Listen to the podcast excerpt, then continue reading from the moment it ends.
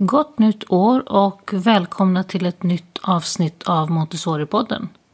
Nu är det återigen dags för mer café, fast i digital form. Montessori-sällskapet Mer anordnar dessa några gånger per termin och jag brukar ofta kunna spela in dem för att ni som inte kan delta även kan lyssna och använda dessa för diskussioner i era egna arbetslag. I slutet av november förra året så var det årets sista café med rubriken Frisk och riskfaktorer för barnets växande hjärna. Det är Karina Olsson, barnskötare och diplomerad småbarnspedagog som håller i detta café utifrån det utvecklingsarbete hon skrivit och som återfinns i Mers tidskrift. Vid några tillfällen dyker det upp ljud utifrån. Det är ljud från någon av våra datorer och det är svårt att redigera bort. Hoppas det inte stör för mycket. Diskussionsfrågorna som hör till hittar ni om ni går in i texten som hör till podden. Ni ska se det i er poddspelare. Jag heter Maria Schacki och gör denna podd för Montessori Sverige. Nu lyssnar vi på Karina.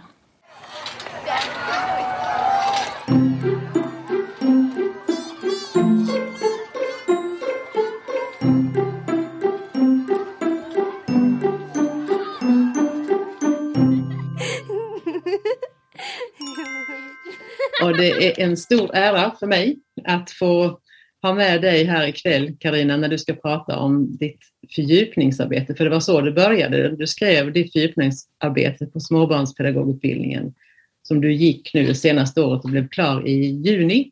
Mm. Och varför gjorde du det? Eller vad var det som gjorde att du skrev om just det här? Jag tänkte börja säga hej till alla. Vad härligt att det har kommit så många. Eh, jag valde att eh, skriva det. Det var ganska tidigt under utbildningen som min idé väcktes. Vi pratade så mycket om hjärnan och jag tänkte, ville verkligen liksom fokusera på vad är risker och vad är riskfaktorer för hjärnans utveckling under de första åren. Och det blev liksom bara växte och växte, så det blev därför. Så tänkte jag att jag ville rikta mig till just föräldrar egentligen. Så mitt arbete är just skrivet för föräldrar för att kunna dels påverka föräldrar att ge sina barn eh, de bästa möjligheterna för att hjärnorna ska utvecklas bra. Men dels också för att idag så känns det ganska ofta som att många föräldrar blir så osäkra på sin egen roll och att förskolan är så viktig. Men jag vill ge föräldrar liksom tillbaka makten på något sätt, eller känslan av att det är de som är de allra viktigaste personerna för barnen i deras liv. Mm. Ja, det ska bli väldigt spännande att få höra, lyssna till dig här Karina. Och vi kan ju säga också att hela din eh, text i tidskriften, du kommer inte ta upp allting ikväll för att en, du har så mycket mer att säga, så vi får väl se om det blir ytterligare kafé. Men du har plockat ut det som du ville ta upp här ikväll. Mm. Och då ska vi säga att efter Karinas intro så kommer ni få bli indelade i breakout rooms och eh, vi kommer instruera er lite mer precis då. Men eh, varsågod Karina. Jag ska börja med att bara kort presentera mig själv. Eh, det gjorde ju Helena lite grann. Jag jobbar i Göteborg på Vidskärs Montessori-förskola där jag har jobbat ett tag, men har jobbat ganska länge inom förskolans värld och är både barnskötare och småbarns diplomerad småbarnspedagog nyligen. Eh, så jag kör bara igång då. Det jag tänkte börja med är att berätta lite kort om eh, hjärnans utveckling under de första åren så ni har lite förståelse för den fysiska utvecklingen när barnen är små. Mm, för att hjärnan är ju viktigt för oss alla. Ingen kan leva utan en hjärna, men utvecklingen för de allra yngsta barnen är faktiskt viktigast, för då eh, händer så otroligt mycket i hjärnan. Det går väldigt, väldigt fort, för det är då som hjärnans grundläggande struktur läggs de första två, tre åren. Eh, när ett barn föds så väger hjärnan ungefär som en stor apelsin, 300 gram. Och då har man redan 100 miljarder neuroner. Neuroner, det är ett annat ord för nervceller. Och eh, sen utvecklas hjärnan i en fruktansvärd raketfart. Och det är på grund av att det görs så väldigt mycket kopplingar mellan de här nervcellerna. Eh, kopplingar kallas också för synapser. Och en tvåårings hjärna, den eh, säger man, eller forskarna kom fram till att ungefär en miljon kopplingar görs varje sekund när ett barn är runt två år. Och det är ganska mycket när man hör det en miljon kopplingar per sekund. Det är ju ett bevis för att allting som ett litet barn gör och upplever och, och alla intryck de får runt omkring sig, det verkligen sugs upp och registreras och, och hjärnan måste hantera allt som, som de har omkring sig. Så vid två års ålder så väger redan hjärnan ungefär 1,1 kilo. Och det är faktiskt bara ungefär 200 gram ifrån en vuxens hjärna som väger 1,3 kilo. Och genom att eh, hjärnan utvecklas så snabbt och alla kopplingar görs hela tiden, så otroligt, otroligt många kopplingar, betyder det att allt som vi matar barnens hjärnor med, allt som vi ger dem, kommer ha betydelse för framtiden faktiskt och för resten av deras liv. Eh, så det är ju väldigt viktigt att vi är medvetna om, om vad vi ger dem och att vi tänker på vad det är vi ger. Små barns hjärnor har en fantastisk plasticitet. Plasticitet betyder att hjärnan är väldigt lätt formbar, att den lätt kan förändras. Och eh, därför så är det faktiskt heller aldrig för sent att hjälpa hjärnorna liksom byggs upp på ett positivt sätt om barnen inte har de bästa möjligheterna och förutsättningarna med sig hemifrån. Eh, det har visat sig att hjärnan är som mest formbar de första sex, sju åren i livet, även om den absolut är plastisk eller formbar även i resten av barnens uppväxt såklart. Och hjärnan är faktiskt inte utvecklad klart förrän i 25-årsåldern. Eh, och då vilken tid är barnen eh, hos oss? Ja, det är ju faktiskt de första fem, sex åren och det är ju den tiden när hjärnan är som mest praktisk. Så vi har faktiskt en väldigt stor betydelse för vad vi hjälper till att lägga för struktur i hjärnan hos barnen. Eh, jag går över till mina ämnen då i mitt arbete. Jag valde att skriva om många olika ämnen här och som sagt så kommer jag inte ta upp allting eh, idag. Det, för det hinner jag inte helt enkelt. Eh, det finns väldigt mycket eh, jag skulle vilja prata om, men man får begränsa sig. Så får vi se om jag kan hinna prata det vid ett annat tillfälle i vår. Här kommer de ämnen som jag kommer att prata om idag och det är de som är rödmarkerade. Jag kommer att prata om sömn, om vatten, om beröring och samspel, att skratta och anknytning. Anknytning har jag markerat rosa för att egentligen finns det så mycket att säga om det, men jag berörde bara lite grann. Också om sömnbrist och stress, brist på fysisk beröring och mänsklig interaktion och lite om skärmanvändning. Så då kör jag igång med det första ämnet som är vatten. Alla vet ju att vi behöver vatten för att leva. Det är ett grundläggande behov. Eh, anledningen till att jag väljer att ta upp det är för att vatten faktiskt påverkar väldigt mycket av hjärnans funktioner och är ganska avgörande att vi inte ska ha växtebrist, vätskebrist för att hjärnan ska fungera optimalt. Eh, det är kanske inte så självklart att vi ger barn vatten mellan måltiderna. Men jag tänker att det är bra att göra det. Och speciellt hos de yngsta barnen som faktiskt inte har möjlighet att uttrycka själva att de är törstiga eller så. Och vatten behövs då för olika funktioner. Hjärnan består faktiskt av mellan 75 till 90 procent vatten. Jag har inte helt full koll på varför siffrorna varierar så mycket, men det jag vet är att åldern har betydelse. En yngre hjärna förbrukar vattnet snabbare och behöver därför fyllas på med vätska snabbare. En vuxen hjärna förbrukar ungefär en fjärdedel av eh, allt vatten som man får i sig och en yngre hjärna, den förbrukar alltså ännu mer. Eh, vattnets funktion är att öka blodflödet och öka syresättningen till hjärnan.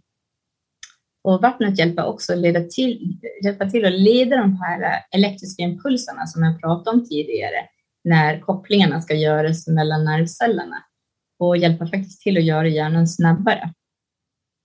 Det, vatten hjälper till att balansera barns känslor och humör. Och eh, det är också vatten som behövs för att leda bort slaggprodukter och ämnen som inte hjärnan behöver mer. Det bildas alltid en massa ämnen som inte hjärnan behöver när hjärnan arbetar. Och det behöver vattnet eh, liksom, hjälpa till att få bort.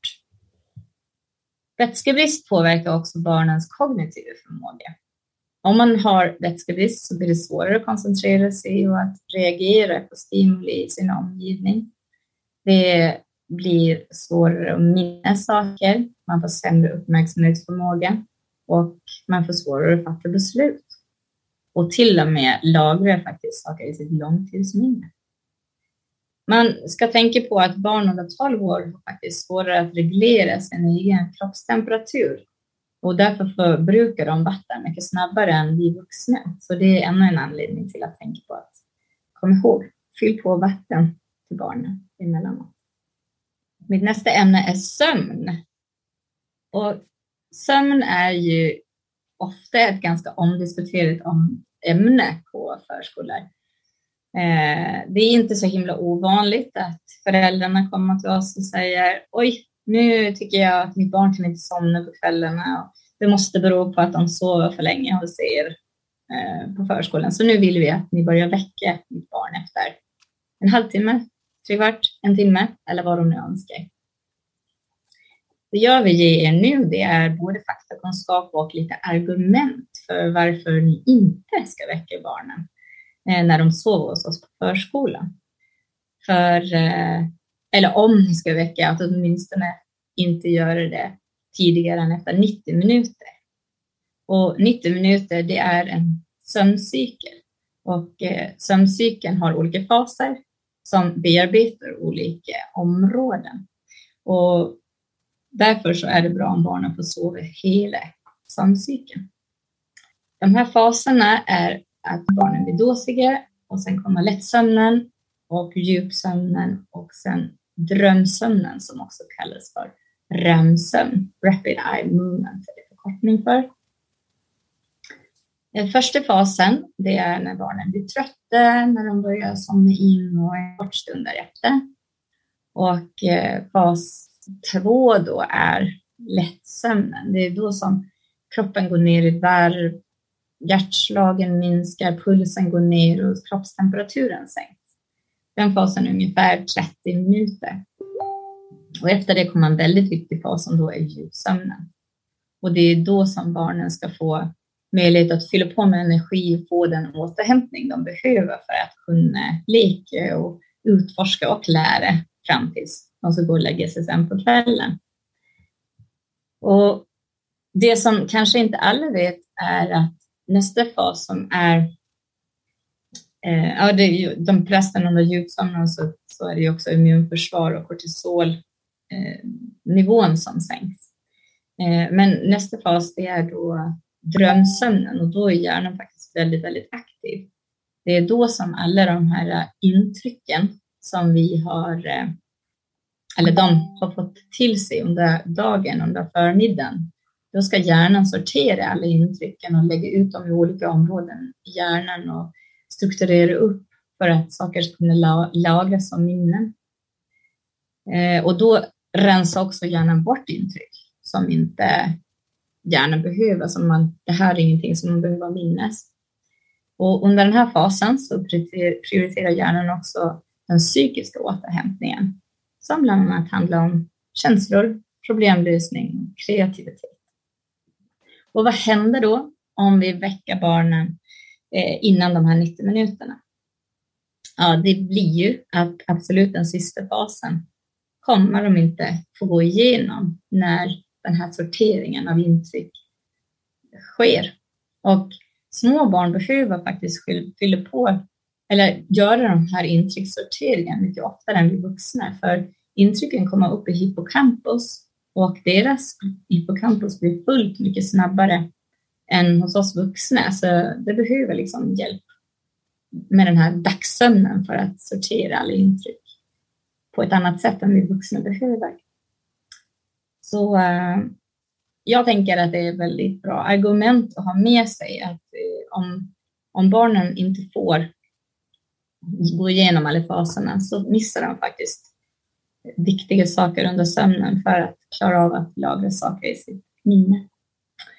Eh, det är också under sömnen som faktiskt vattnet kan hjälpa till att rensa bort alla slaggprodukter och avfall och sånt. Så sömnen är viktig för flera saker. Lite kort också då vad sömnbrist kan ge för konsekvenser. Det finns ju en anledning att små barn behöver sova mycket mer än vuxna. Och eh, dels är det ju för att hjärnan behöver få vila när den utvecklas så himla snabbt. Men eh, det inverkar verkligen på barns fysiska och kognitiva och psykiska utveckling om man får sömnbrist. Självklart så får inte hjärnan tillräcklig tid med att sortera intryck, som jag sa innan, om man får sömnbrist. Men det är också så att eftersom immunförsvaret stärks under sömnen så ökar risken för att bli sjuk eller man får svårare att tillfriskna faktiskt om man inte får tillräckligt med sömn. Kortisolnivån, stressnivån, ska också sänkas under sömnen. Och om man då inte får göra det ordentligt så kan det vara så att barnen vaknar med en eh, med känsla, en högre stressnivå än vad de behöver ha. Och då kan de vakna och vara liksom lite irriterade, aggressiva eller känna oro och sådär. Och det är faktiskt inte bara så att de har vaknat på fel sida, utan det kan faktiskt vara så att de inte har fått tillräckligt mycket sömn. Och det är därför det påverkar humöret så mycket. Tillväxthormonerna som gör att barnen växer och respirerar celler, de ökar ju inte heller som de ska under sömnbrist. Och på lång sikt så sker också försämringar i kroppens insulinresistens. Och det kan bidra till barnfetma, men det är ju under lång tid. Jag vill bara säga att det är ju inte så att bara för att barnen sover dåligt vid något tillfälle så får de sömnbrist, utan det är ju under längre perioder som liksom de här allvarligare konsekvenserna blir. Så man inte är orolig för att de har sovit för lite bara någon gång. Mitt nästa ämne är då den taktila eller mjuka beröringen och det är ett ämne som jag tycker är så fascinerande och jag brinner ganska mycket för det. För jag tycker det är så häftigt att tänka att bara genom att vi kramar om en annan person eller stryker och rör vid någon så kan vi faktiskt ändra hela biokemin här uppe i hjärnan på den som vi kramar om och faktiskt också på oss själva. Att bli berörd av andra, det är ett grundläggande behov som vi inte egentligen kan vara utan. Speciellt när man är liten. Det är lika viktigt som att få mat och vatten. Den taktila inlärningen, det är faktiskt den tidigaste inlärningen. Redan när fostret ligger i magen så jag tror det är under vecka sex så börjar liksom den här inlärningen genom fostervattnet som rör vid fostrets hud. Eh, och det är beröringen av huden som hjälper till och, och barnen att bearbeta alla intryck som de faktiskt får. Om man nu inte får beröring eller närhet de tidigaste åren i livet, då kan faktiskt centrala områden i hjärnan bli både förkrympta eller outvecklade. Jag tycker att det är både häftigt och läskigt att tänka på vilken betydelse det faktiskt har. Vår hud, det är vårt största organ och beröringssinnet, det är vårt största sinne. Och det är på grund av att massor och massor, massor receptorer finns i vår hud. På varje kvadratcentimeter av vår hud så finns det mellan 1000 och 5000 receptorer. Och allra flest finns det på våra handflator, på fingertopparna, på läpparna och på fötterna och tårna. Och när vi då rör vid barnen, då,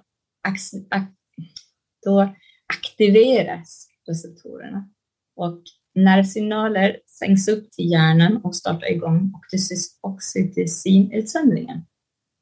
Oxytocin det är ett hormon som också kan kallas för eh, kärlekshormonet eller lugn och ro-hormonet. Oxytocin har så himla många olika positiva effekter. Bland annat så är det helt avgörande för föräldrar och barn att knyta an till varandra. Att de får den här oxytocinutsöndringen i början av livet. Om nu barnen är hos oss hela dagarna så kan de inte få den här goda beröringen av sina viktigaste vuxna, de här föräldrarna, utan då behöver vi finnas där och aldrig glömma bort att ibland ge en liten klapp, en liten varm kram eller så. För att bli berörd bygger ju dels upp kontakten mellan oss vuxna och barnen och skapa en relation. Och dels så gör det ju att barnen får en känsla av att vara viktiga och omtyckta när de är hos oss på förskolan. Det hjälper liksom till att skapa balans i deras känsloliv. Kroppskontakt med andra det är också jagutvecklingens viktigaste komponent och det stärker deras kroppsuppfattning. Hjärnan fungerar så att när vi rör och smeker olika delar på barnets kropp så får eh, hjärnan en karta på olika, var olika kroppsdelar finns och eftersom beröringen är positiv så får de en positiv bild av olika kroppsdelar. Och det gör att de får en bra uppfattning om sin egen kropp och det leder i sin tur till en positiv jaguppfattning. Beröring är också smärtlindrande. Jag lärde mig någonting ganska nyligen som jag tycker är ganska häftigt och det är att vi ger oss själva smärtlindring genom att vi oftast, om jag slår till min hand till exempel, så är man ganska snabbt där och så smeker man sin hand samtidigt som man har ont. Och vad som händer då i hjärnan det är att det kommer inte bara upp de här smärtsignalerna ifrån stället där man har skadat sig, utan när det kommer också de här mjuka, goda, härliga, positiva impulserna ifrån receptorerna som startar igång oxytocinutsöndringen samtidigt. Och det ger oss smärtlindring. Så det är häftigt hur våra kroppar och hjärnor fungerar.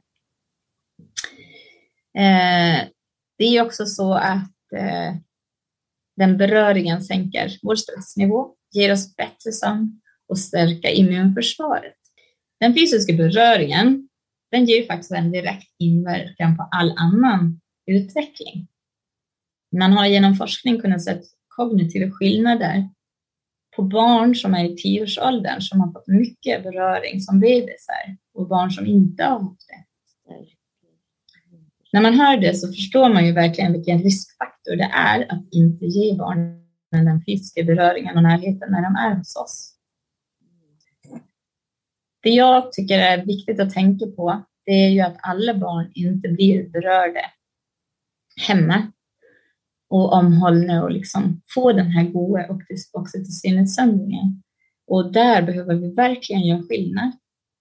Det är de barnen som absolut behöver känna sig viktiga och omtyckta och få den här oxytocinutsöndringen.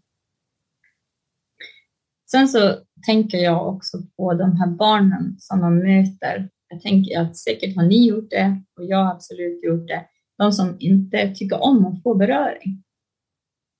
Och det är faktiskt så att om receptorerna inte är vana med att få beröring så kan de inte känna av vad som är positiv eller negativ beröring om inte de helt enkelt har vant sig vid det.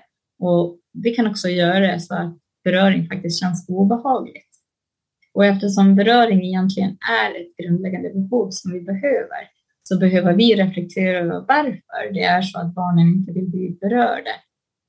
Självklart finns det ju barn som har en väldigt stark integritet som bara vill att vissa personer ska röra vid dem och där måste vi vara lyhörda och respektera dem. Men om det är så att barnen faktiskt inte är vana, då behöver vi hjälpa receptorerna att övas upp faktiskt. Sakta men successivt och på ett respektfullt sätt såklart, för att barnen ska kunna uppleva beröring som någonting positivt igen. nästa punkt hör ju väldigt ihop, mycket ihop med beröring och det är ju samspelet och anknytningen. Vi kan ju bara bli någon annan person tillsammans med någon annan. När man är liten så behöver man spegla sig i andra och det är ju först genom andra som man kan få en förståelse för att man är en egen individ som har egna tankar och känslor och upplevelser. Egentligen behöver vi det här hela livet, men det är faktiskt aldrig så viktigt som i de tidigaste åren när man lägger grunden till sitt inre jag och sin, sin självkänsla. Det barn behöver det är att få hjälp att bli bekräftade i sina känslor. Att, att de, de vuxna hjälper dem att sätta ord på det och få en förståelse för vad det är de känner och hjälper dem helt enkelt att uttrycka det. Och här tänker jag att det är väldigt viktigt att vi låter alla känslor vara, vara tillåtna och accepterade. Det måste, vi ska liksom inte värdera känslor, att det finns bra och dåliga känslor. Och barn måste få vara ledsna och arga och, och känna allt de gör. Vårt uppdrag är ju väldigt stort.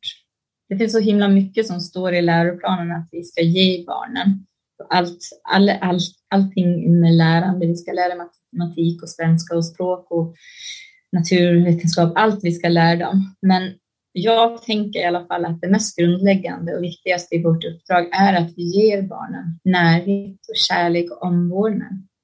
Att vi kommunicerar med dem och är lyhörda för deras signaler. Att vi bekräftar dem, att vi ser deras behov och lär dem de sociala koderna för det kommer de ju faktiskt ha med sig hela livet. Och jag tänker att det finns inget viktigare än det. Det som påverkar deras egenvärde. Det är också så att det är först när barn är trygga och harmoniska så finns det faktiskt plats och utrymme för att lära och utforska och leka. Barnen behöver få den, den känslan för att inte behöva fokusera på att hitta ett lugn. Sen kommer då anknytningen. Eh, och det är också en nödvändig del av det sam mänskliga samspelet faktiskt och för hjärnans fortsatta utveckling. Barn kan inte välja att inte knyta an. De måste helt enkelt göra någon typ av anknytning till den vuxna som de är helt beroende av för beskydd och omsorg. Så oavsett om vi ger dem trygghet eller inte så kommer barnet knyta an på något sätt till de vuxna som de måste luta sig mot. Vi pedagoger är ju vikarierande anknytningspersoner kan vi säga till när föräldrarna inte kan vara där med sina barn. Eh, eh föräldrarna kan inte vara där och ge barnen trygghet och då måste vi ju kompensera för det. Därför är det avgörande att vi ger dem det som föräldrarna inte kan ge. Eh, vi kan ju göra allra störst skillnad för de barn som eh, inte har... Det finns ju faktiskt barn som inte har med sig en så trygg anknytning hemifrån och det är ju där vi kan göra som störst skillnad. Eh, och vi vet faktiskt inte vilka barn som har en trygg anknytning eller inte. Ibland är det väldigt tydligt och man kan läsa av. Men det blir fel att ta för givet att de barn som är lätta och inte så krävande och underhåller sig själv väldigt bra och inte söker så mycket kontakt, att det är självklart att de barnen har en trygg anknytning. Det som är lugnande att veta är i alla fall att även om ett barn inte har ett så tryggt anknytningsmönster så är det aldrig för sent att ändra det. Så vi kan göra skillnad och för det enskilda barnet så kan det vara avgörande faktiskt att vi ger dem det, det trygga som de inte får hemifrån. Så du gör skillnad. Vi får inte glömma att ge tid för varmpratet och med det menar jag de här stundarna som man har med det enskilda barnet, bara du och just det barnet och, och minnas det här, eller få de här goda, goda kontakter. Och ögonkontakt är ju också så himla viktigt för att bygga på er relation. Och man ska inte heller glömma bort skrattet. Att ha kul tillsammans och skratta tillsammans, för det är också otroligt hälsosamt för hjärnan faktiskt. När vi skrattar så utsöndras också oxytocinet i hjärnan och dopamin. Och det i sin tur motverkar ju stress. Endorfinnivåerna ökar och ger positiva hälsoeffekter.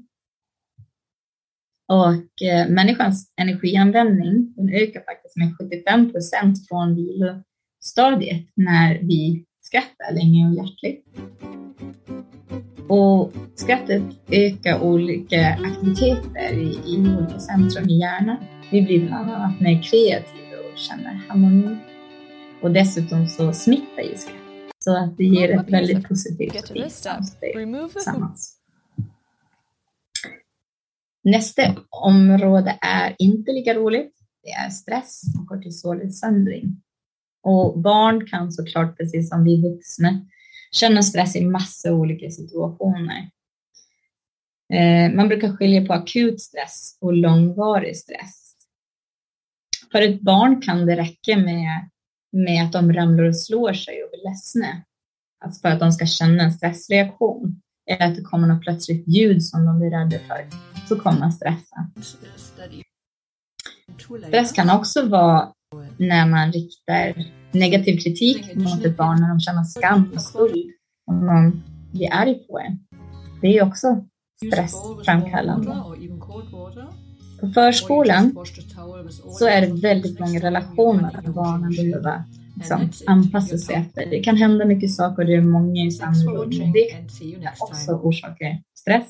Att byta aktiviteter kan vara otroligt stressfullt för vissa barn när de inte vet vad som förväntar sig och vad, vad, vad är det som händer nu.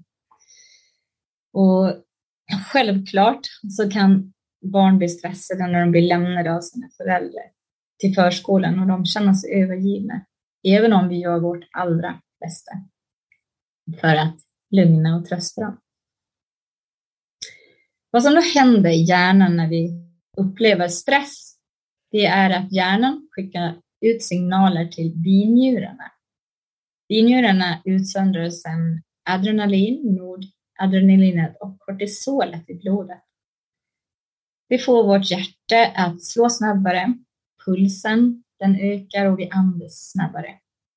Vi blir mer liksom pigga och alerta och inställda på kamp eller flykt. Och det var ju reaktioner som vår hjärna behövde förr i tiden när vi bodde på savannen och ett, ett vilt djur skulle kunna komma och anfalla oss. Så då behövde vi snabba reaktioner för att hamna i upptempo och agera snabbt.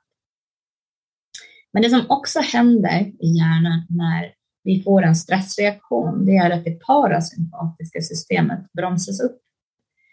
Det systemet har som uppgift att bygga upp kroppens reserver och reparera skador, förnya vävnader och utsöndra oxytocinet och spara på vår energi. När man då hör det så förstår man ju att på kort sikt så är det ingen fara om man sen snabbt kan sänka nivån igen. Men om den här stressreaktionen ligger kvar i kroppen en längre tid så kan det faktiskt bli skadligt för hjärnan. Eh, om inte det sänks eftersom det parasympatiska systemet sätts i balans. Det vi behöver veta är att små barn kan omöjligt reglera sin egen stressnivå. De har helt enkelt inte den kognitiva förmågan. Deras hjärna är inte så utvecklade så mycket att de har möjlighet att själv kunna tänka sig till ett lugn i kroppen. Så för ett litet barn så är det helt avgörande att det finns någon vuxen närvarande som fångar upp barnet i varje situation och hjälper en att hantera sin stressreaktion. Ett barn behöver liksom någon som hjälper dem att skapa balans och tröstar och lugnar och hjälpa till att reglera känslan och stabilisera det här fysiska systemet med det parasympatiska och sympatiska systemet i kroppen. Så utan vuxnas hjälp så kommer absolut den akuta stressen kunna leda till långvarig stress. Eh, och jag vill ta upp ett exempel där jag tyckte det blev så himla tydligt eh, för mig.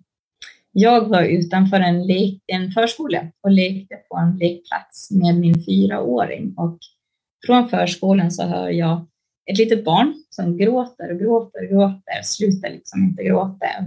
Jag fungerar så att jag hör jag ett barn gråter så instinktivt så måste jag alltid se, finns det någon som tröstar det barnet? Det är så jag fungerar. Eh, och jag tittar dit och ser två pedagoger stå en bit ifrån barnet och prata. Och den ena säger, han vill bara gå in. Ska vi låta han gå in? Lite irriterat. Och den andra pedagogen säger, nej han får vara ute ett tag till. Och så går de ifrån barnet och lämnar det gråtandes utanför dörren till förskolan. Och eh, barnet är kanske ett och ett halvt, två år.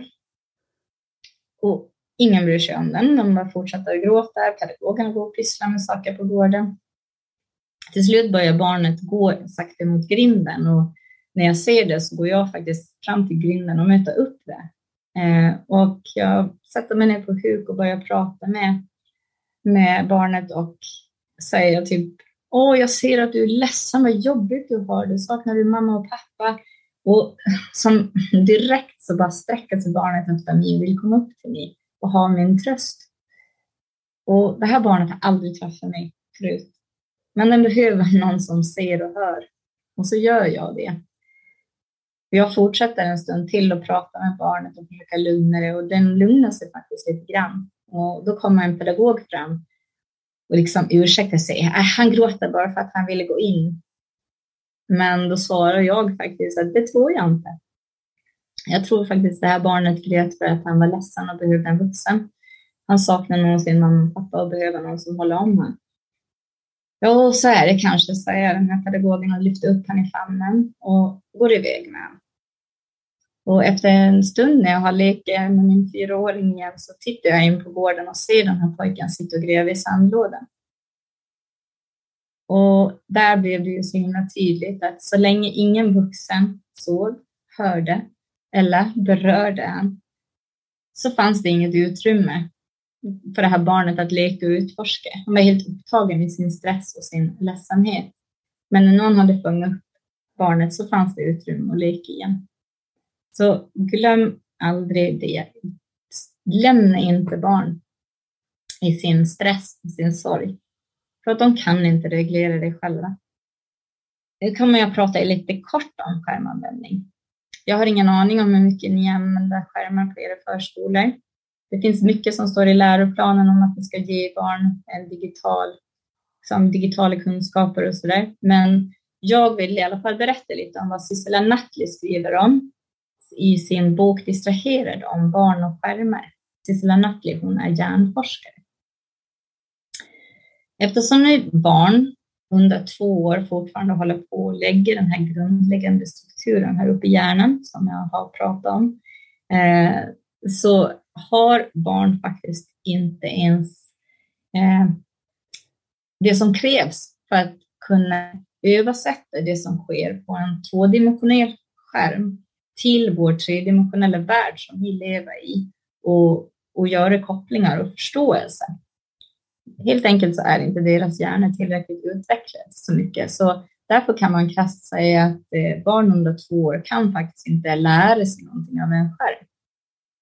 Det kan vara bra att ha med sig. Från två års ålder så kan barn lära sig vissa saker från en skärm. Men det behövs då att en vuxen finns med och översätter och tolkar och hjälper barnen att förstå vad som händer på skärmen.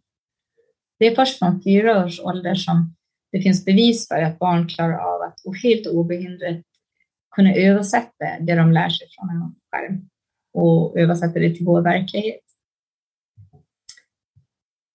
Fast det som vi vet, det är ju att eftersom hjärnan lägga sin grundläggande struktur och eftersom allt det barn får med sig när de är små och hjärnan man får när de är små kommer att påverka barnens framtid. Då eh, är det också så att det är viktigt vad vi matar hjärnan med. Och om då ett barn istället för att utforska med sin kropp och med alla sina sinnen som barn faktiskt behöver för att kunna lära sig, ligger bara och tittar stilla på en skärm, så missar ju barnet många andra rika tillfällen för lärande. Eh, och det viktigaste av allt är egentligen att barn lär sig i samspel med andra. Och med en skärm blir det inte något samspel med andra. Så det man absolut kan säga det är att skärmanvändning hämmar all annan utveckling. Eh, och det gäller inte bara de första åren, utan det blir faktiskt senare i livet också. För våra hjärnor behöver inte skärmen, men de behöver att utforska med kropp och med sinnen och tillsammans med andra. Lite kort om att använda skärmen framför barnen också. Eh, jag tänker att ni är säkert jättemedvetna om att man inte bör använda skärmar på förskolan och vi använder ju absolut inte våra egna skärmar framför barnen, våra telefoner och så får jag hoppas. Eh, men det är klart att det finns tillfällen när vi också har svårt att undvika det för att vi måste skicka sms till föräldrar, vi måste skriva någonting, vi kanske har appar, Tyra eller Unikum eller liknande, där vi kommunicerar med föräldrar eller har bloggar som vi ska lägga upp till och liknande. Men jag vill i alla fall berätta lite om vad som har kommit fram i olika studier eh, på barn. Och de här har varit gjorda på föräldrar, men det är ju, eftersom vi är de vikarierande anknytningspersonerna så tänker jag att det blir lite samma reaktioner när de är hos oss som med föräldrar. Och studierna är gjorda på barn mellan sju månader och två år. Och då var det då föräldrar som riktade sin uppmärksamhet mot sina telefoner. Och det som hände med barnen, det var att de faktiskt fick svårt att leka och utforska sina omgivningar för att de börjar istället lägga all sin energi på att få föräldrarna att ge dem uppmärksamheten igen. De blev oftare frustrerade och hittar på olika sätt för att få uppmärksamhet. Och även efter föräldrarna faktiskt tittar på dem så blir det svårare för dem att gå tillbaka till leken. Och ju längre man sitter desto svårare var det att gå tillbaka till lek och utforskande. Det är som att eh, barnen inte riktigt vågade släppa uppmärksamheten på sin förälder igen för att de var rädda för att tappa föräldrarnas uppmärksamhet igen. Det är ett bevis på att barn vågar utforska mer om de är trygga med att föräldrarna är med, med mentalt närvarande och ser dem. Så eh, därför bör man vara medveten i alla fall om hur man använder skärmar när man är på förskolan tillsammans med barnen. Med allt det här sagt så vill jag i alla fall avsluta med att säga att självklart är föräldrar de allra viktigaste personerna för barnen. Men vi kommer ganska ofta på andra, tredje eller fjärde plats. Och jag försöker tänka så att eh, vi spelar en så viktig roll för barnen och vi, vad vi, de får med sig i livet. Vi är med och bygger deras självkänsla och deras, deras, eh, deras jag och lägger grunden till barnens framtid. Jag tycker det är väldigt stort. Och när man tänker så, så känner man verkligen storheten i vårt uppdrag. Eh, tack så mycket för att ni ville lyssna på mig. Eh, jag hoppas ni har lärt er någonting nytt och nu ska ni få möjlighet att eh, diskutera lite om ämnet.